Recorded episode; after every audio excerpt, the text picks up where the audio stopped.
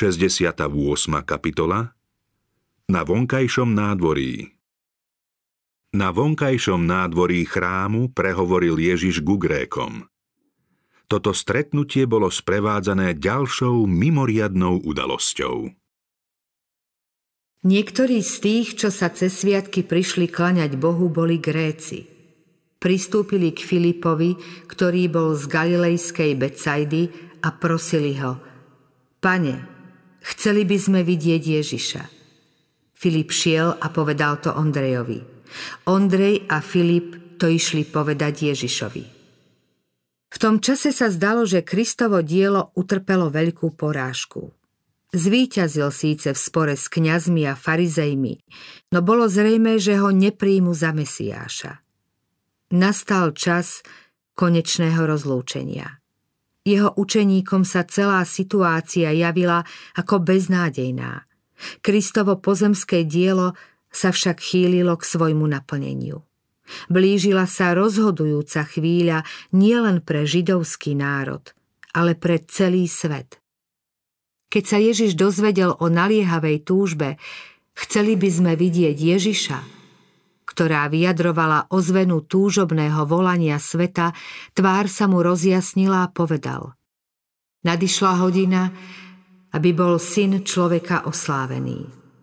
V žiadosti Grékov spoznal prísľub ovocia svojej veľkej obete. Títo muži prišli zo západu za spasiteľom na konci jeho života, podobne ako na začiatku prišli mudrci z východu. V čase Kristovho narodenia mali Židia plno vlastných ctižiadostivých plánov a nepostrehli jeho príchod. Mudrci z pohanskej krajiny priniesli svoje dary k jasliam a poklonili sa spasiteľovi. Podobne navštívili Ježiša Gréci, ktorí predstavovali národy, pokolenia a ľudí celého sveta. Tak mal Kristov kríž priťahovať ľudstvo všetkých krajín a všetkých vekov. Mnohí prídu od východu a západu a budú stolovať s Abrahámom, Izákom a Jákobom v nebeskom kráľovstve. Gréci počuli o Kristovom triumfálnom vstupe do Jeruzalema. Niektorí rozširovali predpokladanú správu, že vyhnal kňazov a popredných mužov z chrámu, že sa chystá zasadnúť na Dávidov trón a vládnuť ako izraelský kráľ. Gréci chceli vedieť pravdu o jeho poslaní. Povedali, chceli by sme vidieť Ježiša. Toto prianie sa im splnilo. Keď sa o ňom dozvedel Ježiš, bol práve v tej časti chrámu, kam okrem Židov nesmel vstúpiť nikto iný. On však vyšiel ku Grékom na vonkajšie nádvorie a osobne sa s nimi zhováral. Prišla hodina Kristovho oslávenia. Žil v tieni kríža a táto žiadosť Grékov mu naznačovala, že jeho obeď privedie mnohých synov a céry k Bohu. Vedel, že Gréci ho čoskoro uvidia tam, kde ho najmenej očakávali. Uvidia ho vedľa Barabáša, zlodeja a vraha, ktorého ľud navrhne na prepustenie na miesto Božieho syna. Mali počuť rozhodnutie ľudu, ktoré podnecovali kňazi a poprední muži. Na otázku, čo teda mám urobiť s Ježišom, ktorý sa volá Kristus? Budú počuť odpoveď ukryžovať ho. Kristus vedel, že obeď za ľudské hriechy spečatí jeho kráľovstvo a rozšíri ho vo svete. Mal pôsobiť ako obnoviteľ a jeho duch zvíťazí. Na okamih sa zahľadel do budúcna a počul hlasy, ktoré zvestujú po celej zemi. Hľa, Boží baránok, ktorý sníma hriech sveta. V týchto cudzincoch videl prísľub veľkej žatvy, keď múr, oddelujúci Židov od pohanov, padne a všetky národy, jazyky a ľudia budú počuť posolstvo spásy. Túto pretuchu, splnenie jeho nádejí vyjadrujú slová Nadišla hodina, aby bol syn človeka oslávený. Kristus však nikdy nezabudol, čo bude tomuto osláveniu predchádzať. Obrátenie pohanov sa uskutoční až po jeho blížiacej sa smrti. Svet môže byť zachránený len jeho smrťou. Ako pšeničné zrno, aj syn človeka musí zomrieť a byť pochovaný. Znovu však povstane k životu. Podobenstvo o zrne Kristus chcel, aby mu učeníci lepšie rozumeli, preto im svoju budúcnosť odhaľoval príkladmi z prírody. Skutočný výsledok jeho poslania prinesie len jeho smrť. Veru, veru hovorím vám, ak pšeničné zrno nepadne do zeme a neodumrie, ostane samo. Ale ak odumrie, prinesie veľkú úrodu. Ak zrno padne do zeme a odumrie, vyklíči a prinesie úžitok. Podobne aj Kristova smrť mala priniesť ovocie pre Božie kráľovstvo. Podľa zákona prírody mal byť výsledkom Kristovej smrti život. Rolníci majú tento príklad stále pred očami. Rok čo rok zabezpečujú zásobu obilia tým, že zdanlivo ničia najlepšiu časť zbožia – na čas ho musia dať do zeme a prenechať Božej starostlivosti. Počase sa ukáže steblo, potom klas a nakoniec zrno v ňom. Ak však zrno nezostane na nejaký čas v zemi skryté, zdanlivo zmarené, tento postup nenastane. Zasiaté semeno prináša úrodu a z tej sa potom znova zasieva. Úžitok sa znásobuje. Podobne aj Kristova smrť na Golgotskom kríži prinesie ovocie pre večný život. Uvažovanie o tejto obeti bude slávou tých, čo budú žiť väčšine ako jej ovocie. Ak si obilné zrno zachová život, úžitok neprinesie, zostáva osamotené. Keby bol Kristus chcel, nemusel zomrieť. Bol by však zostal sám – Nebol by k Bohu priviedol synov a céry človeka. Ľuďom mohol darovať život len obetovaním svojho života. Len tým, že zomrel a bol pochovaný, stal sa zrnom s bohatou žatvou, ktorou sú nesmierne zástupy Bohu vykúpených zo všetkých národov, pokolení a jazykov. S touto pravdou spojil spasiteľ poučenie o sebaobetovaní, čomu by sme sa mali učiť všetci. Kto miluje svoj život, stratí ho. Kto svoj život nenávidí na tomto svete, zachráni si ho pre väčší život. Kto chce v Kristovom diele prinášať ovocie, musí mu najprv odumrieť. Svoj život musí obetovať potrebám sveta – Samolúbosť a sebecké záujmy musia ustúpiť. Zákon sebaobetovania je zákonom seba záchovy. Hospodár si zachová obilie, keď ho zaseje do zeme. Podobne je to aj s ľudským životom. Dávať znamená žiť. Len život obetovaný službe Bohu a ľuďom je život skutočne zachovaný. Kto svoj život obetuje pre Kristovo dielo, zachová si ho pre väčší život. Sebecky prežitý život je ako zjedené zrno. Stráca sa bez úžitku. Človek môže sebecky hromadiť, môže sebecky žiť, rozmýšľať i plánovať, ale jeho život sa skončí a nemá nič. Zákon sebectva je zákonom seba zničenia.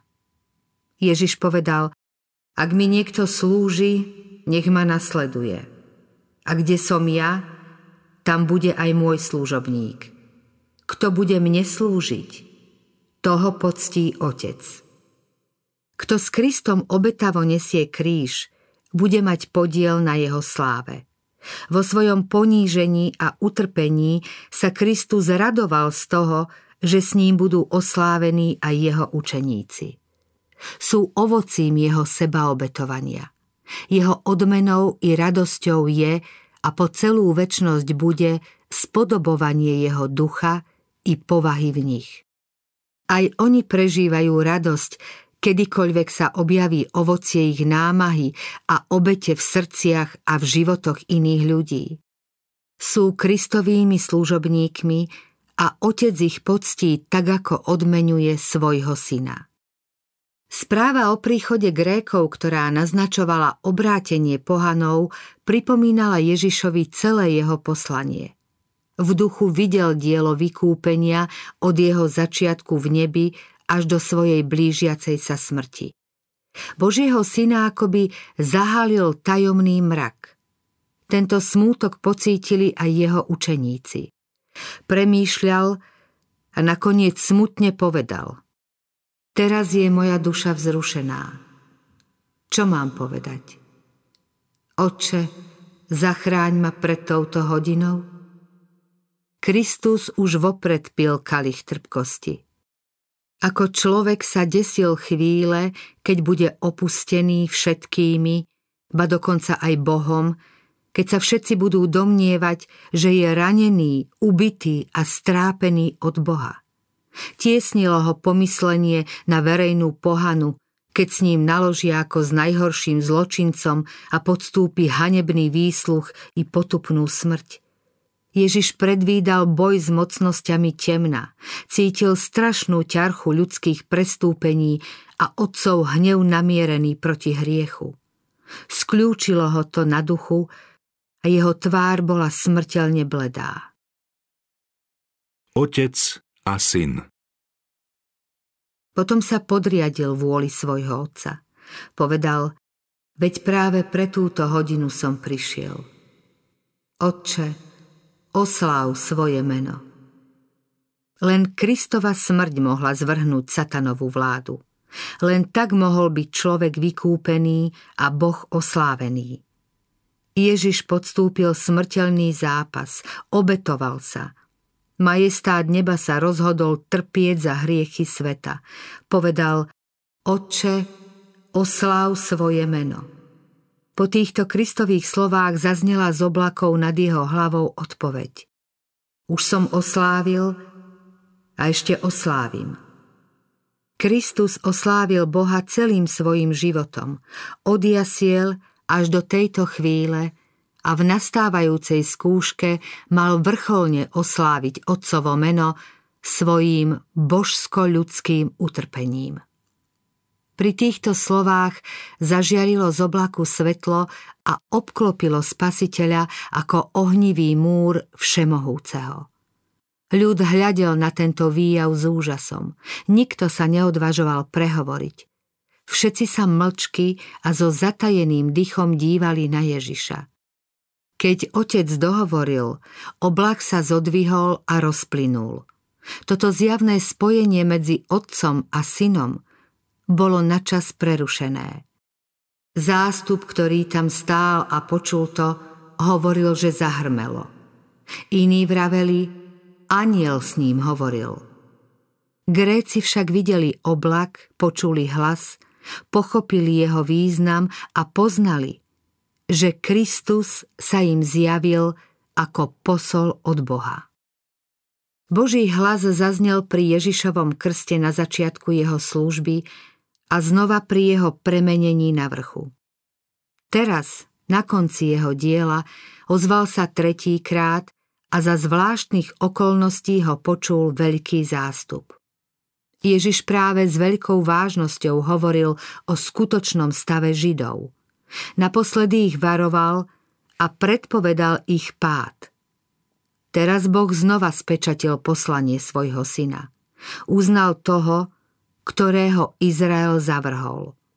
Ježiš povedal, nie kvôli mne zaznel tento hlas, ale kvôli vám. Bol to hlavný dôkaz jeho mesiášstva, znamením Otca, že Ježiš hovorí pravdu a že je Božím synom. Všetkých pritiahnem k sebe. Kristus dodal, teraz je súd nad týmto svetom, teraz bude knieža tohto sveta vyhodené von. A ja, až budem vyzdvihnutý od zeme, všetkých pritiahnem k sebe. To povedal, aby naznačil, akou smrťou zomrie. Prišla rozhodujúca chvíľa pre svet. Ak sa stanem obetným baránkom za hriechy ľudí, svet bude zachránený. Satan stratí moc nad ľuďmi.